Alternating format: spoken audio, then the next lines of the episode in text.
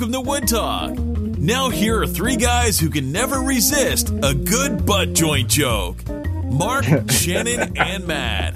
All right, that's so true, uh, isn't it? Awesome. All right, it's Wood Talk number 365 for oh, March man. 13th, 2017. On today's show, we're talking about chisel recommendations for the noob, when to stop face jointing, static explosions, oh no, and movement in manufactured furniture. And I want to mention today's show is sponsored by Brusso Hardware. Be sure to check out Brusso's new Photo Extra newsletter. This is a weekly update from Brusso dedicated to customer submitted photos. Brusso's customers work on detailed projects including ring boxes, humidors, keepsakes, gun boxes, and furniture. It's an excellent source of inspiration for your next project. The newsletter is short, quick, has great photos, and is delivered right to your inbox. To sign up, visit brusso.com slash photo extra. That's all one word, brusso.com slash photo extra. And I'll tell you what else you should do.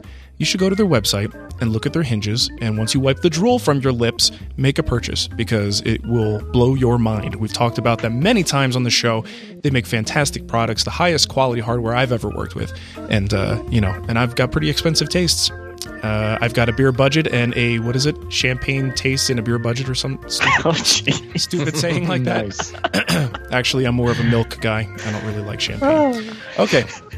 So yeah, good stuff. Go check them out. Brusso.com slash. tastes on a Harbor Freight budget. Oh, that's a good one. I want a t-shirt like with that, that. on it.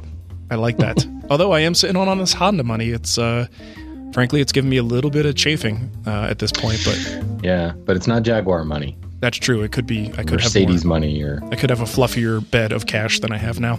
yeah. Talk to me when you have Aston Martin money. Yes. Oh man. Uh, probably never. Um, okay, where the heck are our Patreons? You know, we should we should take a second to say that we do broadcast this show live. It shows yeah, up we don't mention it much. YouTube, and if you were watching it live, you got to watch Matt basically pantomime um, while Mark was reading that ad. Nice. Which to me, basically, I can I can die now. that was all you needed in life, right? You've seen So, everything. Yeah. These I- are the things you miss out if I'm- you don't catch us live. Yeah, but I miss out on it because I'm busy reading, so I'm not even was- looking at the little uh, I thumbnail was trying size. to see like where where we were, where your eyes were going. If they're gonna come back to the Skype call or not. If we're gonna stay on the Seriously. script. yeah, yeah. I, I just I got to get this together. I can't. Uh, I can't multitask. Uh, okay, where Oh, are come we? on. We're thanking. the thanking. Northeast is in the middle of a nor'easter, people. You're not working right now. Yeah, Don't you should be sitting around listening to Wood should Talk. You should be watching us live. if you still have internet who knows maybe people's uh, power has gone out. Um, so yeah you did mention this live thing. So it's youtube.com slash wood talk slash live. And we broadcast there as well as on our facebook page. So if you want to catch the show live you can usually subscribe to those things to get notifications. And uh, you could you know hear me drop an f-bomb like i did in the first few seconds which i hope just didn't make it into the feed. Way to go mark. Good job okay Oh, so we have some people to thank if you want to support us cursing in front of people. Um, it's at patreon.com slash I love how he lumps us into this. Support us cursing. I Hey, didn't you say guys are guilty by association, constantly man. cursing. You guys are here. You're here voluntarily. You know, It's true. Wait a minute. I posted I posted that picture of uh on Facebook. Did you guys see that of the work thong? It's basically like a Carhartt Oh, yeah. tool belt, Yes. but it's a Yes. thong. So it's just a picture of a dude's butt cheeks. And Nicole made this joke uh, about you know that that that mine would be much hairier or something like that. And I had to remind her that look, I was born with this hairy butt. Well, my butt it, it got hairy as I got older, not when I was a baby. Um, I had a smooth baby butt.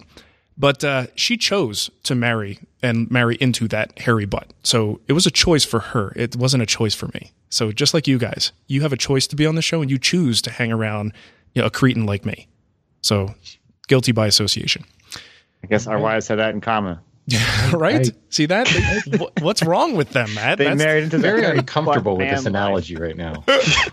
just because you're a, like a, a hairless, uh, you know, pre, All right. prepubescent teen, I don't want to hear Yeah. about it. Whip out your butt. Let's see it.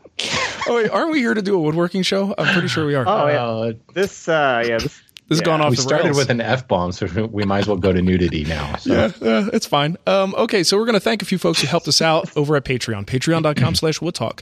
And uh, these folks um, signed up for one of the various levels that you could uh, contribute. And Joshua Cohen uh, is one of them. Let me get to my main list here. Uh, John and Mike Gura, Dan Sweesdel, man, I'm going to butcher these. Emmett Eli, Harvey Brotman, Tony Gregory, Krister K, Robert Cashman, Brian Lurch, Robert DeMarco, Eric Cole, uh, Mike Rollinger, Tyler Spady, and Richard Hamp. So thank you, folks. We really appreciate appreciate your support. Uh, it really cheers us up when we see those little Patreon donations come in. We go, "Yay, we're doing something right!" And then watch them all watch them all go away today after this show. bye bye. Easy come, Too easy much- go. Too much butt talk. Too much butt talk. Yeah. Well, wait. we- we started with a butt joint joke, and Yeah. now moved on to the actual butt Wait till you talk, hear we, the voicemail we have later, where some guy explains how I almost ruined his friendship and uh, caused all kinds of problems for him. So it's good stuff. Wow. Frenched so his don't turn it off. Don't no, turn the show off. no, off. that's a little teaser. Yeah, I'm You've got burying that coming. burying the lead here. Okay, so also, don't skip forward. right, uh, all let's get clickbait. into That's clickbait. Damn you. yeah, we had our clickbait conversation this weekend, didn't we? Um, okay. What's on the bench? I finished my trestle table. It is complete. It is sitting in the kitchen and uh, being used happily by the family. It, uh, it was definitely a success. It's probably one of the more uh, on target builds. Like we really needed this, it, w- and it solved some serious problems and just like creature comfort problems uh, in our kitchen, and uh, it, it's working out really well. I really like it. Um, aside from that, I've been distracted for the last five days because of my wife's appendix, which uh, apparently didn't get the memo that it's you know supposed to work, and she had to get an appendectomy emergency uh, surgery on Saturday, and then had a, uh, a C. diff infection after that point. Ooh. yeah, so Not good. not, Not good, at all. So she's Break out the probiotics. yeah, exactly. So she's been in the hospital for uh, several days. Probably will be there for a couple days more. And I'm trying to. Uh, thankfully, my mother-in-law is is here. She flew in to help out, uh, which is a huge help because I've been on like you know 24 seven daddy duty with the two kids, and uh, everything's fine. The house hasn't burned down, so we're we're in good shape. But uh, it's nice to have some help for sure. Uh, it's been kind of crazy. And um, lastly, I am now going to be moving into the design of. Oh God, I thought you were saying I was. shocked. That's exactly what I was like, thinking. Oh my God. I missed it. Where What- are you moving now? Oh no no no no no no! I'm not getting ready to move anywhere. I'm moving. I'm mentally moving into my next project, and uh, and that's going to be a dining chair. So I'm really trying to design a dining chair. Like obviously, comfort is huge, but I really actually want this to be uh, fairly vanilla in a sense. I'm not going out on any crazy, you know, design adventures on this one. I want this to be a classic dining room chair that fits in just about any you know, decent modern decor. You know, I, I want it to be sort of a chameleon that can move into whatever types of furniture someone might have, uh, use a different species, you know, get a different look with it, but fairly basic and approachable. Because chairs can be intimidating, you know, if you haven't done one before. So I'd like to limit the crazy you know joinery that can sometimes uh, be involved with a chair build if the legs are angled just a certain way and you know especially if you have bent slats and things like that on them and a, curved headrest. Uh, these are all things that really complicate the build. So i'm going to have to try to balance you know good looking but not being too complicated. So that's uh, partially what i'll be jumping into today. So I think I think it's also interesting because there's some gorgeous dining chairs out there. But what I always wonder is you always see like a single beautifully designed dining chair. What does it look like when there's six of them? yeah You know, could it be too like- much right Yeah, that's what I wonder. I, I often you wonder if maybe you need to almost strive for understated just because it's going to be times six, Yeah. or however many. I mean, I think usually aren't isn't six kind of the standard number for four around the table? Or I would I know in so. our dining room we have two. I'm going to be building off in six. the corners. Actually, I'm Yeah. building six, but I'm because I, I have to draw the line at some point. like six is enough. uh, we actually are going to be using these at two tables. I'll be using it at the trestle table, um, probably two of them there, and then I'll put the other four with the gaming dining table. So yeah, it's it's it, and I agree. I think if you put like, have you seen um, not Maloof's rocker, but just like the regular chair? I think there's like a Maloof low back Mm-hmm. the chair low back, yeah, like the low back chair. and I see what you're saying. Put like six or eight of those around a table. Is that too much? Like, the, the, does it lose something if you have too many? That's a really good point. It's a really good I know, excuse not um, to uh, not to do more work. yeah, there you go. I've seen it. Um, I've seen Nakashima's conoid chair in on mass like that. Um, at Hearn Hardwoods, they have a conference table upstairs, Mm-hmm. and it's surrounded. I think there's like eight of them, and that actually works. But again, that's a very clean line, understated design chair. I'm thinking of like um, uh, what's his name, Jeff Miller. Got cool stuff with great lines and like lumbar curves and all that, and it's like that's so cool, but would it look cool with six of them? Yeah, exactly. Yeah, Maybe it meant much. it's interesting. Although I do think you should um, build a chair making wood shop and move into that just for this build. I should, you know, because I've got nothing else going on. I may as well do that. Um, you know, here's the funny thing too with the design of something like this. Uh, it, it's almost I don't know with a chair. Uh, I don't really want to reinvent the wheel, you know. So I think if anyone embarks on a on a build like this and you're trying to design something and put your own spin on it, um, I don't. Would you Would you guys just start with a blank piece of paper, or would your because like my approach is to find a chair. You know what I mean? like find a chair that I like, that I feel is comfortable, the height feels good, uh, and actually just quote unquote borrow elements from that. Because I just feel like this is stuff that's been so well defined and worked out to accommodate the human body. Like, why am I going to try and figure this all out and make a, you know, a, a cardboard prototype to make sure my knees are bending in the right spot? Like, there's, you know, there's no shortage of chairs around me. I should be able to figure this out and borrow concepts and just basic information and then put my spin on it. You know, so I mean, I'm half tempted to even maybe go to a furniture store and see if I could buy like a chair that's pretty close to what I want and then just kind of borrow some information from it and uh, take it back and say, my wife hated it. I, I'd like to return this, please. I don't even think you should go that far. Just show up with the tape measure and pencil and paper. They love that. Brian, Brian Benham, the, the guy that does my uh, SketchUp drawings, he, he made that suggestion. He's like, just, he actually suggested bringing some paper in to draw some like templates and then just run out the door. so not even just the tape measure and a camera, but like paper templates. Let me get some rubbings of this uh, piece of furniture. You guys, you guys mind? Hold on. like, uh, sir, what are you doing? It's okay. I'm leaving. Your response to Brian should be, "Yeah, you come with me and distract them while I go do this." Well, I'll be the driver and uh, I'll, I'll stand go. outside. Keep the engine running. yeah, uh, it's good stuff. Nice. All right. Well, you know, I think I think the whole chair thing. I mean, we talk about you know form and function, but isn't that kind of like where that's most important? Like it's Yeah. a chair. Like if if when you sit on it, it's not comfortable, then Fail. you kind of like yeah, it's a major fail. I don't care how pretty it looks. Mm-hmm. You know, if it's cutting off the circulation to your legs, that's probably a bad thing. Yeah, exactly. All right, Matt, what do you got going on? Working on my son's bed. It's been uh, Yeah, it's been yeah. fun. Yeah, I um, I used a draw knife for the first time. That was that was Really? fun. I saw you asking It's- questions about draw knives. So, uh, what, what, how, how are you using it? Just to, to do what specifically uh, in the remove, project? Uh, bark, no, I, De- debark. I was going to say, are you going to give me like the smart ass answer, like when you asked me uh, what I went to college for? I want to learn. what are you using that for? Uh, to remove wood. Yeah, you know, for for cutting stuff, for cutting stuff. You know, like you, You know. do. using it for draw knifing. usual stuff. You know, shaving, you know, straight razor. There you go. Uh, no, you used it to make Damascus steel on the side of wood because that's go. what that looked like. It's, it's, That it's really, wicked. It really is cool looking. Like on, I did like a practice one last week or whenever that was. I don't know, sometime later last week on one of these spots you won't see. So I went all the way down to like the the bare wood, all the way through the bark. Mhm. And when I was drawing knifing, I went pretty aggressively. So I went through both layers of the bark in one pass. Um, pretty quickly, and then I cleaned up the surface with a scotch scotch brite pad on an uh, angle grinder. So that's so that side is like completely cleaned up. Like the, what you would normally see is live edge, or it's just like wood looking. Mhm. And um, I went up there yesterday. And I was just kind of playing around. 'cause I'm like, I have to say, the draw knife is very addictive. Like I just wanted to. I don't know what I'm going to use it on, but I'm just going to like find some stuff and start going to town with it because it's so much fun to use. I don't know what it is. It's one of those tools where it's like, this is fun. I can't explain it. Leave me alone. I'm going to do it. Yeah. There's something Whatever. very primitive about it. Taps into your inner thread. It does. It does. it's. I think what it is too, because like you can you can vary the angles so interestingly, like uh, forward and back and side to side. They get skew on it as well, different size shavings, and like you're actually getting some like exercise as you're pulling through the cut. It's just a lot of fun. It kind of reminds me almost like green turning, where it's just like green turning is a lot of fun. You're taking a big cut, like fancy big giant shavings are coming off. I don't know. There's something about it. Just a lot of fun. If you haven't tried using a draw knife that's like sharp, I would definitely suggest trying it.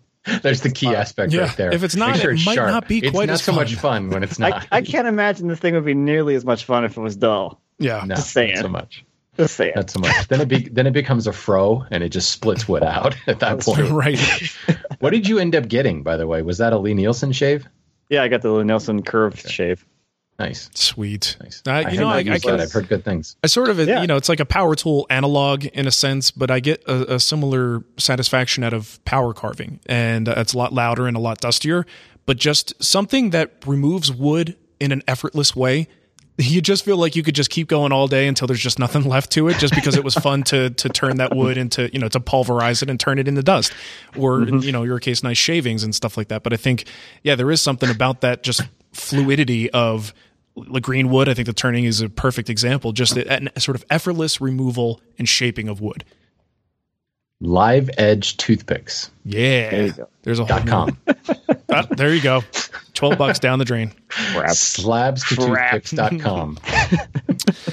so anyway, on, on the bed, instead of using the going all the way down to live edge, I left the inner layer of the bark because as I was going, I'm like, this is beautiful. I cannot remove this. Mhm. Uh, I can't really explain it. It's a post over on my Instagram with a picture of it, but it's just like, it's like grain almost. I'm telling you, it looks like Damascus steel. I'm gonna look now.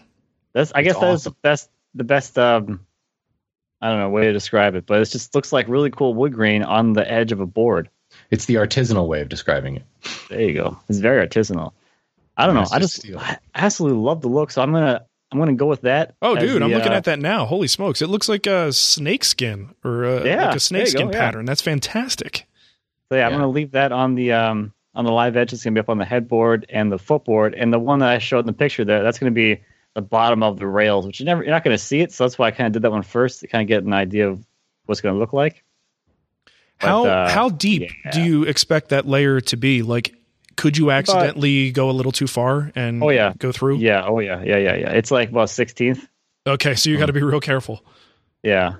Like you'll you'll hit it. At, you'll start hitting it around an eighth of an inch left of bark, and then you kind of really get it look looking pretty good around sixteenth. And it's actually pretty firm or pretty hard for being bark still. Mhm. So I'm not too worried about denting, especially once I guess like coat of finish on there. It should harden up a little bit too. But it, it actually I think it'll be pretty durable. And then after I go over with the draw knife, it's a little bit rough of a texture, like because you have all the facets from the draw knife. I still go over mm-hmm. really lightly with the Scotch Brite on the grinder, and that kind of evens things out and kind of smooths it out. But oh man, I'm really like this. This bed project is like I said in the beginning. This is like my my experimentation project of things. I'm just like I'm I'm just do kinds of weird stuff and just do whatever I want, see how it works. You know, I'll learn something good or bad. This is shaping up pretty good so far. I have Yeah. to say. That's good. It's nice when you're rewarded for for that. It's it, I mean, it's good to learn lessons when you That's screw true. up, but it's a lot more fun when things work out. Right? Nice. Stupid lesson. Now I got to start over. Seriously. Right on. Awesome. Well, it's great that uh, you're like not doing metalworking anymore. Oh man, I have to tell you about that too. It is I don't know how to describe it. It's I know my true passion is definitely not Not steel metal. fabrication. Not blacksmithing. it is not. Nice. I'm putting you guys on Instagram right now. oh, oh, hello. There we go. You're part of my story. forever. I went to look at Matt's uh, picture and then I got totally distracted with my own BS. Seriously. So there you go. It's so meta. You're like doing a show within a show right Hold now. on, It's guys. terrible. I'm doing social. Oh wait, should I be live streaming this right now?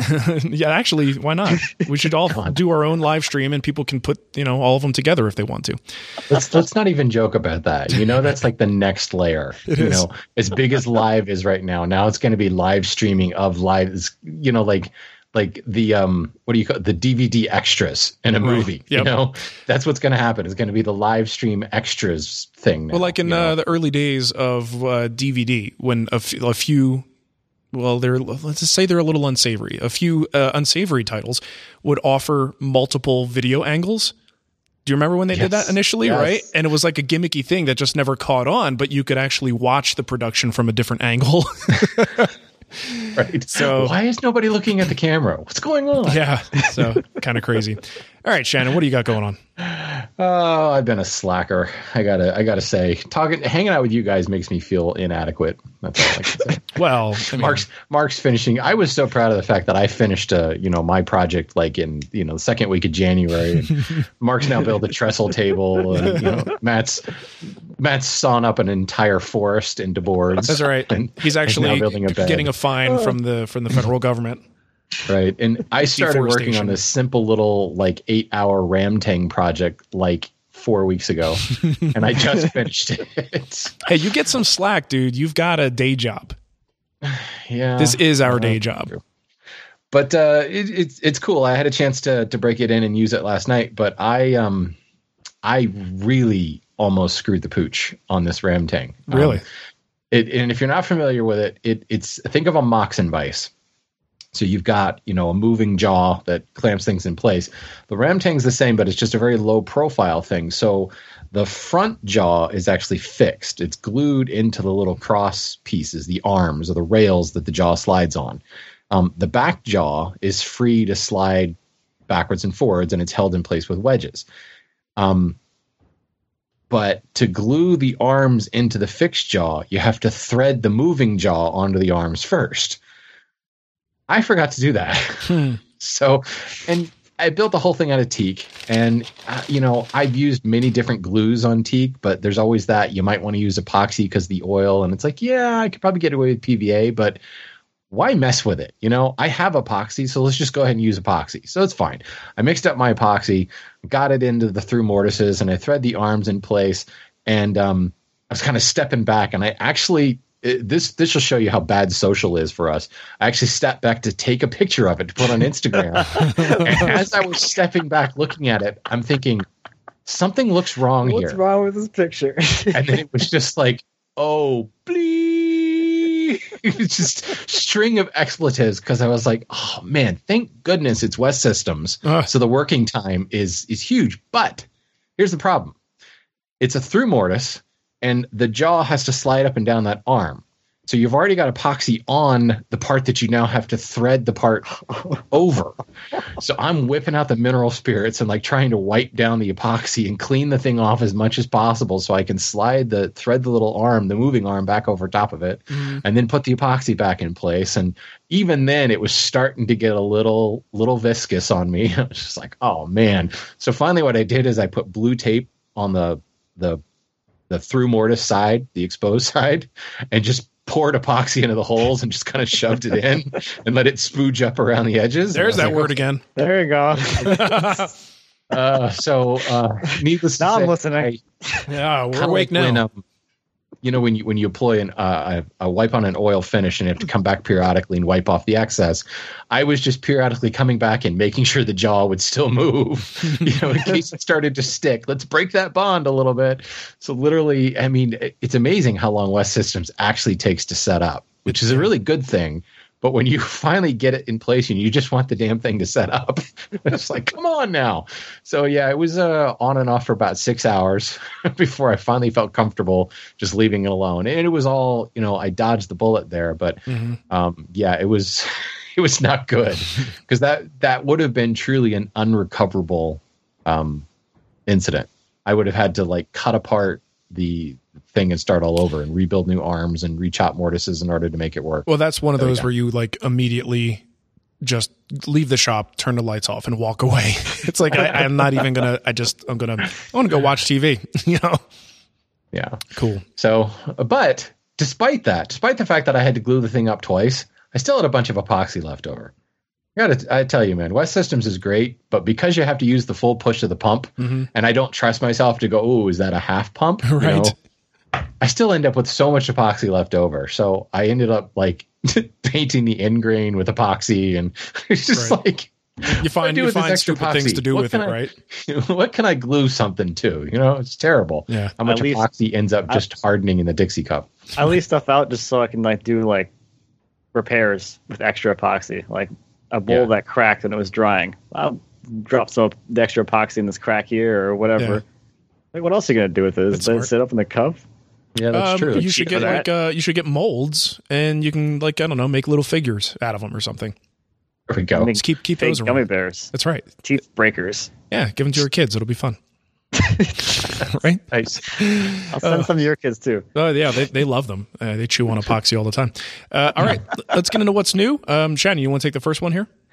Yeah, it's actually very appropriate because one of the reasons I screwed uh, screwed up my glue up is because I was listening to the Modern Maker podcast. It's a new podcast. They actually just released episode four last week. Um, very cool. Uh, but you, if you if you do nothing, go and check out episode three. They have a great conversation on form versus function. Mhm. And um, at first, it may seem a bit like a tired topic, but they really they had some really interesting points that came out of it. So um, you got to check it out. Modern Maker podcast. I like it a lot. A lot, a lot. I have to add that to my growing list.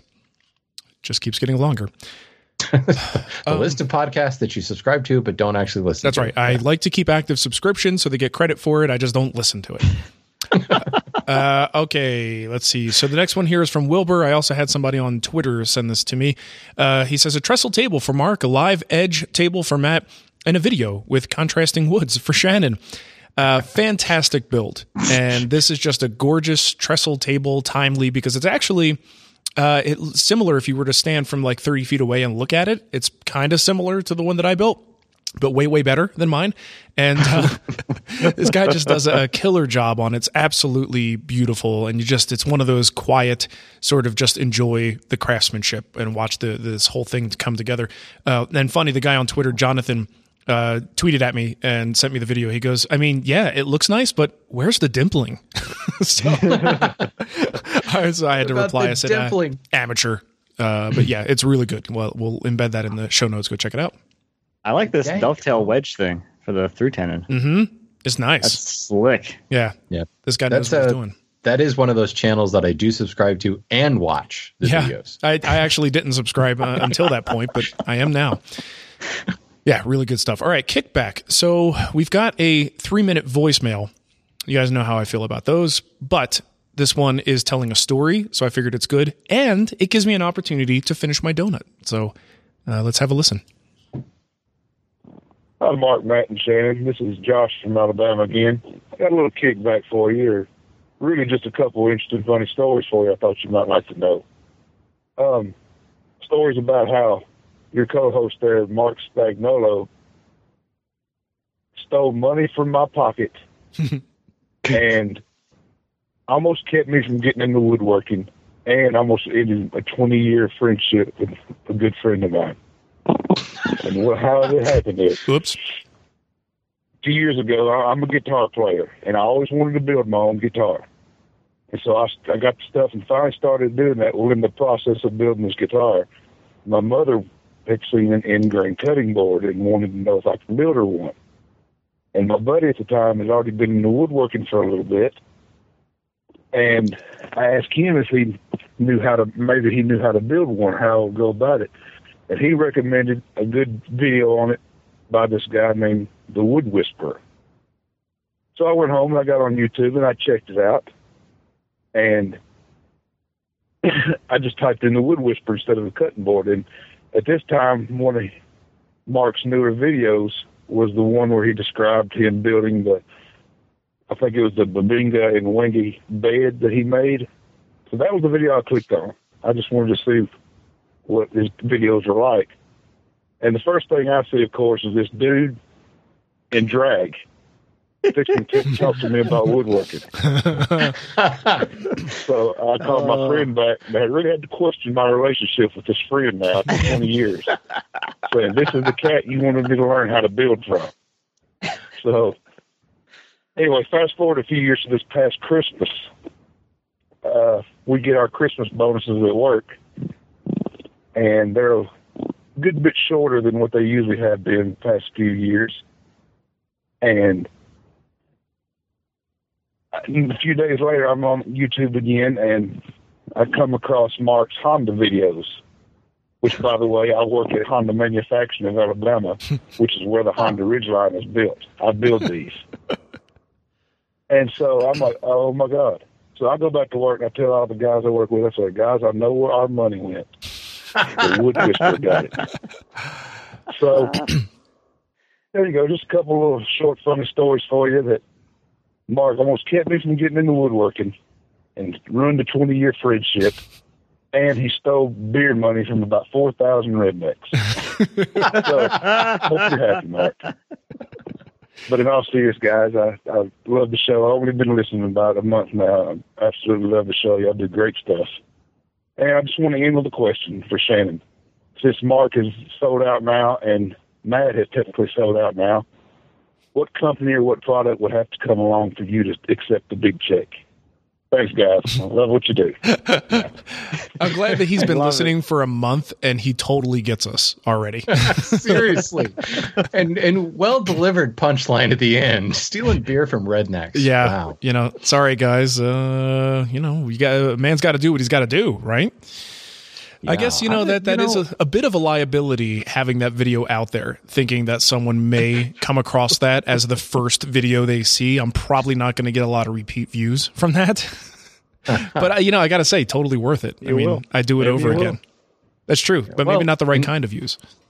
in regards to his question, I love to I love the fact that he thinks that I'm very discerning. I was about to say, which manufacturer would he take the big check from? Any of them. He's basically the first one to show up to offer to give me a check. You know, Yeah. You, you're talking about a guy who is special specializing in a niche within a niche within a niche. You know, so you know all 30 of my followers um, will will probably buy whatever they endorse. So that's my my sales pitch to that manufacturer. go. If you want a quick 30 sales, you know, there you go. That's that's what you can do. Well, and I No. mean, just over the years, we've dealt with advertising, and you know, uh, there's no reason why we can't take on hand tool specific advertisements in this show. I think they would do very well, um, but notoriously, the they don't have any money to spend. like they don't have the budget, and they don't, they just don't bother with it, and uh, you know, let alone, I mean, if they do anything, they'll probably do like a magazine ad or something, but they don't really advertise on podcasts. So it's it's got to be a tough road for. No, I like mean. I have I have been approached in the past by things that just don't make sense. right. Like the minute that I start endorsing a power tool on my show, I might as well just hang it up. What about You know, mattress? Would you do a Hmm, mattress ad? I don't know. Only if I could do a video in drag Yeah. because I hear that works well. You want a you want a bed ad? How about this? yeah, I mean, it and but even even a mattress. I mean, it's got to have some relevance. You know, I mean, Mm-hmm. you talk about a way to to just end your career in this business, to just come out with something that has absolutely no relevance whatsoever. So Yeah, but go. not necessarily. A lot of people are doing that. I mean, I think the the the audience has become people, more Mark. more. T- Uh, I think the audience has become more tolerant of it. I still don't love it, and when we do it, I feel dirty, and I really do want to just keep our you know sponsorships and advertisements on target. But you know, we just got an offer again multiple times. We've got an offer from like these these uh, bed in a box uh, manufacturers. And uh, just like Nicole's like, I do need a bed. we need a bed for downstairs for when your mom stays. I'm like, but I don't want to do a mattress commercial. You know, it's just not. Right. It's not my thing. But what I'm saying is, a lot of uh, folks are doing that, and I think the the audience is probably a little more tolerant of it than than maybe in the past.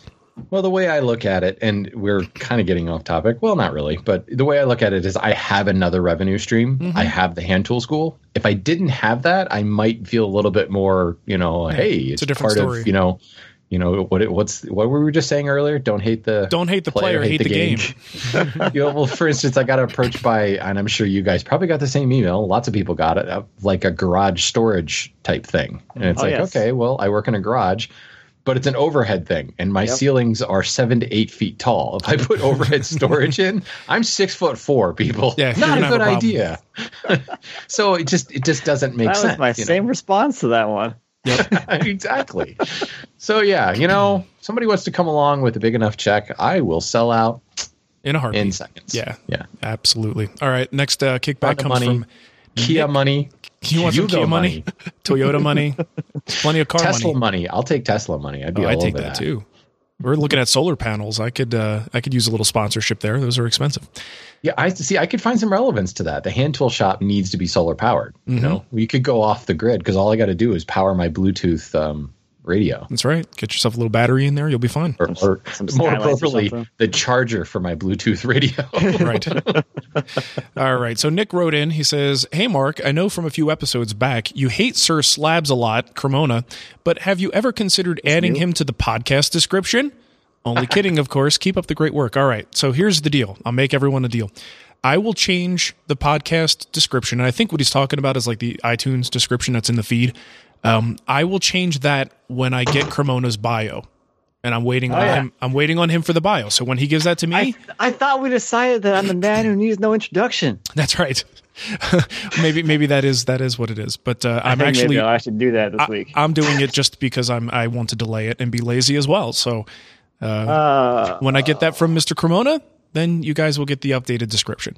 I think that now I've been on the show for a little over a year. I think we're probably we're probably good to add that now. I You think? Yeah, Yeah, probably. I think I've probably established what I'm doing with my life well enough now to write some kind of short descriptive bio that's There relevant to the listeners. Yeah, just take 30 seconds, get it done. Um, all right, let's move into our voicemail. So AJ called in, and uh, let me switch to it because I don't have my normal thing going here. There it is.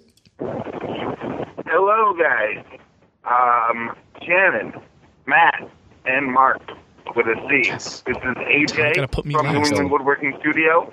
Uh, I apologize you haven't heard from me in a while, but um, I'm moving into my first commercial uh, space, and very exciting. So I've been very busy, and I also got obsessed with this true crime podcast called Sword and Scale, and I've listened to every single episode just like I did you guys when I found you. Um, anyway, my question. Um, I got a really good deal on these uh, cabinet boxes. They're cheap. They're covered in white uh, melamine, whatever, and there's no fronts. So I'm going to use them as small uh, one tool cabinet, put some drawers in them, and all that jazz. My question is, can I veneer over the melamine plastic stuff that's already on these cabinets? Will that work? Um, am I crazy? What do you think? Um, can I pull the stuff off and then veneer on it? I think I probably could, but I would suck. So uh, I just wanted to see what you guys thought about that. If I'm just being stupid um, and stuck up, or if uh, this is something that could work. So, guys, thank you very much, and uh, yeah, have a great show. All right. Well, we do think you're crazy, AJ, but that's got nothing to do with your question. Uh, we don't use the word stuck up here, though. We prefer elitist. Elitist, yes. Elitist marketer is actually the term we like to throw around. um, so with something like this, uh, to me, the the obvious thing that jumps out is, yeah, you can do this. He would probably want to use a paper backed veneer and contact cement to pull this off, because we're not talking about a porous material on the surface. So as long as that previous layer, the melamine or whatever's on there, is stable, you guys see any reason why that you know technique isn't going to work? Uh, I've done it before. Um, when I built my router table, that takes you back. Um, it was, uh, yeah, it was contact cement, and it was just I had constructed the whole thing out of melamine because it was nice and flat and everything, and I not only glued veneer to the top surface, but I also glued uh, glued two melamine panels together to make a thicker top. Oh wow! And I mean, shoot, With contact cement between them. Yeah, Okay. yeah. Oh wow! Um, and that was eight years, I guess. What a before rebel. I finally sold the thing. Yeah. Mhm. So eh, it worked fine. Cool. yeah, I think the thing you have to worry about is the the melamine coming away from the particle board, which I don't think will ever happen because there's some sort of like space age molecular strength. bonding Yeah. thing that they do there. Yeah. Well, uh, it's not not my favorite way to go about veneering something. I think, but uh, it's not not the ideal situation. But it, it could it could certainly work. Yeah. Okay. If you want to leave us a voicemail, you can do one just like uh, AJ did and some of the kickback we had earlier. Uh, just call us on Skype. Wood Talk Online is the username, or you can call us at 623 242 5180. And now we are getting into our email. Oh, Shannon, I meant to ask you do you have any Mhm. kind of um, update, like lumber industry stuff? Uh, this week, probably not. No? Okay, we'll save it for next week then. Yeah, I can come up with something. Okay. That sounds good. See, well, like I said last week, I'll make I try not up. to I try not to be Oh negative on everything, and all the lumber news lately is negative. So I don't want to talk about that. right. Okay. Fair enough. Okie dokie. Where are we? Emails. Okay. So uh, this is kind of, I, I cherry picked on this one. I think I am going to incompletely answer two questions instead of answering one completely. I think that's okay. Oh, nice. That's nice. Yeah. well, the guy, they, I think one of the guys asked a two-parter, and I don't want to answer the first one, but I do want to answer the second one. All right. So I'm being very picky about this. Uh, so Ron wrote in and he said, uh, "We're going to pretend he didn't say anything before this." He says, but he goes uh, to add to the big static discharge or static charge debate is a ground wire along the whole run really worth the effort. I've heard so many stories, positive and negative, regarding a small shop. Thanks, guys. Keep up the great podcast.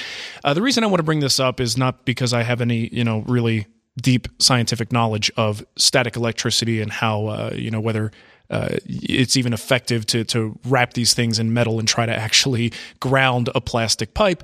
But I was watching uh, Jay Bates' video on his dust collection and all the uh, sort of just hullabaloo, let's call it that, that came about when he was just showing this plastic setup. I think he was using like six inch uh, sewer and drain pipe for a ClearVue system. Pretty standard stuff. But I think we're so far now into this whole maker movement and this era of uh, let's see things don't exist or things haven't like that that existed before YouTube started that part of history is like just gone right so if it didn't happen on YouTube it must not have happened right so yeah. um, so when you're looking at what some of these people are saying in the comments, it's so clear to me that the extent of their research and knowledge is YouTube. So if it isn't on YouTube, they don't know about it. And what what happens here, and I guess this used to happen in forums too, specifically with this topic, is so many people are basically like telling Jay that he's going to burn his house down. There's going to be an explosion. These plastic pipes, the static is going to discharge, and there's going to be a fire. So I just want to throw, you know, my opinion in this, uh, you know, behind Jay and to support what he said that there is really no risk. And the way I look at this is uh, something similar might be like the boiled linseed oil rag uh, exothermic reaction, you know, risk that you run if you just bundle up the rag of oil and put it over in a corner. Um, that's a real risk. And if you look around, you'll not only find stories and news articles and just like there's so many documented cases of things burning down because someone left a oily rag bundled up someplace, right? That is a, yeah. a, a very lots of pictures of burned up wood shops. Yeah, this happens. Now, if anyone within range of uh, my voice right now, if you have a story of a home shop dust collector exploding, I would love to see it. And in all the years that I've been doing this, I have never seen a documented case. And everyone goes back to the grain silo analogy that grain mm-hmm. silos explode. There's such a concentration of dust particles in that environment that is not the same as running, uh, you know, small amounts of dust through a dust collection system. It's a very different thing. And my, my point is, just by pure evidence of the number of people doing what we do with dust collectors, if no one that you can think of or anyone can document has had an explosion, I'm pretty sure it's going to be fine. You know, just empirical evidence says it's not an issue. And then there are also some, you know, more science based reasons why it's ineffective to, you know, to do that whole uh, grounding process on a plastic pipe. Um, it really just comes down to a comfort thing. If you get zapped once in a while because you're in a really dry environment and there's a, you know, high static, you get zapped once in a while, you might want to try something to help dissipate that. Or better yet, just keep the pipe out of arm's reach, you know, so you don't accidentally bump into it all the time. Um, so anyway, I just wanted to give my two cents on that because uh, it is like I can't believe at this point we still have people saying this, and none of them are saying it because they actually know anything about it. They're just saying it because they probably heard something at some point, and they think that that you know that he's supposed to be doing that. Okay, uh, off my soapbox there. So uh, Harvey also wrote in and he was uh, typing in a Jewish accent, which was fantastic. and then he accidentally hit the enter button. So he says, Oi, I can't believe I hit enter and uh, had to add this as another question. So, you guys talk a lot about wood movement and climate humidity change from one locale to another. What do the big furniture manufacturers do when they ship their furniture all over the country? Um, and I actually think this, this, is a really interesting question. And I thought I, I'd actually bring you guys into this as well, because I have seen some of that where you think like, okay, well, why aren't they having the same kind of problems that we have? Well, number one, a lot of times they're using materials that aren't solid wood. Uh, so depending on what you're building, you may think a lot of people think they have solid wood furniture, uh, and the truth is it's just a veneered sheet good. So they they don't. Uh, now, if you do have solid wood furniture, I think you are still going to have the same sort of risks. But my guess with this and why this isn't such a huge issue is we stress about it because we're micromanaging our project, right? Um, but what we're also doing is building our projects with movement in mind. So we right. do want to avoid extreme changes in humidity and uh, just general conditions. We want to avoid that as much as possible. But should it happen, if you've built that piece properly, it should be okay because you've allowed for that movement. So the piece isn't going to be under some level of stress to cause problems. So my guess is that's probably what happens here. Either they're not using solid wood, or if they are, they've built it properly. So it's going to be more stable. And they started with stable, uh, clean material to begin with. So it's a little more than if we just go pick a couple boards off a stack you know, maybe the ones we picked actually have a lot of, I don't know, case hardening or there's something uh, in, inherently wrong with the board that it's going to warp on us.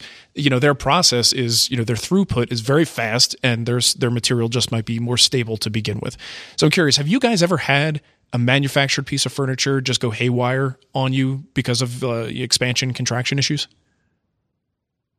Don't trying to nope. think if I have any solid wood furniture that I didn't build. Yeah, maybe that's the better question too. I feel the same way. I don't think I have any. And a lot of times, if it is solid wood, kind of like what we might do, you know, it might just be the legs of something that's solid yeah. wood or the face frame that's solid mm-hmm. wood and everything else. See, that's what I'm I'm trying to think about. I've got a I've got a china cabinet that mm-hmm. I inherited. But I mean it's it's case construction. I mean there's not really the wood movement issues are are taken care of. Yeah. Um, because it was built properly. Mm-hmm. I've got a solid wood dining table, but I mean, the substructure is really the only thing to worry about, and it's mortise and tenon. Um, you know, there's really not a lot to screw up there when it comes to wood movement. Right. Um, and the top is attached with um, fig- figure eights. That's what those mm-hmm. things are called. Right. These things. These, you know, figure eights. Jazz hands. Um, yeah. nice. yes. Uh, furniture, jazz hands. Yeah. Sure. Um, uh, I have so many of the other commercial pieces of furniture are sheet good based. Mm-hmm. You know, um, my ch- kitchen cabinets they're frame and panel with a, a, a, Actually, I'm not certain. I'm pretty sure it's a sheet good panel. Mm-hmm. So yeah. Well, and I think you take a manufactured piece that is solid wood and you expose it to an extreme, uh, it probably will react poorly. I mean, th- another example is floors you know, there are some flooring situations that as woodworkers we look at and we go, how is that even possible? How are they allowed to make this like monolithic floating layer that isn't just expanding and pushing the walls out? Well, there is movement allowed in there, but in spite of that, because of the changing conditions in homes, you do have buckling. You do have things going on if those rules aren't, you know, um, uh, obeyed. So I think the same thing could happen with solid wood furniture, but it is built properly. So and you yeah. also are not exposing it to extreme changes. You know, even if you move, think, you know, I think this whole conversation serves to underscore the fact that we tend to stress too much about wood movement. Oh yeah, we tend to think that it's like moving a foot you know and it, the fact of the matter is, is it doesn't take a lot to build it properly mm-hmm. so that you know you may end up with a cross grain situation that will be okay because it's only going to move a 32nd of an inch right. you know um, because of the the percentage because of the width of the board or whatever. And sometimes you can just ignore it. You know there are other times when you go to museums granted they've been kept in climate controlled environments but they're not in like stasis you know, yeah, it's, it's, not you know hermetically sealed and shipped on a you know a generation starship out to Alpha Centauri. You know, it's I don't know where that just came from. I guess yeah, your energy too much sci-fi, too much sci-fi lately. but like, go to go to the Smithsonian, go to the the DeWitt Wallace Museum in Williamsburg, and you can look at this this old school 18th century furniture where the top is attached to the base by through pegs. You know, it's literally stuck and frozen in place and occasionally you'll see a crack on like a wide case side but you know a lot of times it's just fine you know it's structurally sound and it's been sitting in that museum air conditioned environment which is basically what all of furniture sits in is our climate controlled environment so I, I, don't know i think so much of the time the whole thing gets overstated mm-hmm. don't yeah. ignore it obviously but don't let it ruin your lives, people. yeah, build for Live it. your lives. build for it, but don't uh, don't don't stress about it that much. You know. Yeah. Okay, Matt, you haven't talked very much today. You should talk I haven't. Now. Oh boy. Let's leave a quick question too. When milling lumber, how flat is flat enough at the jointer? Does the face of a board need to be smooth as a baby's bottom or hairy like Mark's before taking the Hey-o! board to the planer? or is the occasional low spot acceptable? This is from Eric. Uh yeah, so I I don't actually joint all the way till it's flat because it's just easier to have the planer do most of the work for you because that thing has auto feed. Um, so as long as the board is you know pretty much stable, it's not gonna be rocking around. You know, you you got the distortion out of the board, but maybe you still have some mill marks on there from the rough saw. I you know, go for it. Most of the time when I'm milling anyway, my I usually mill in a few different um, sessions, so my first milling is gonna be pretty rough anyway.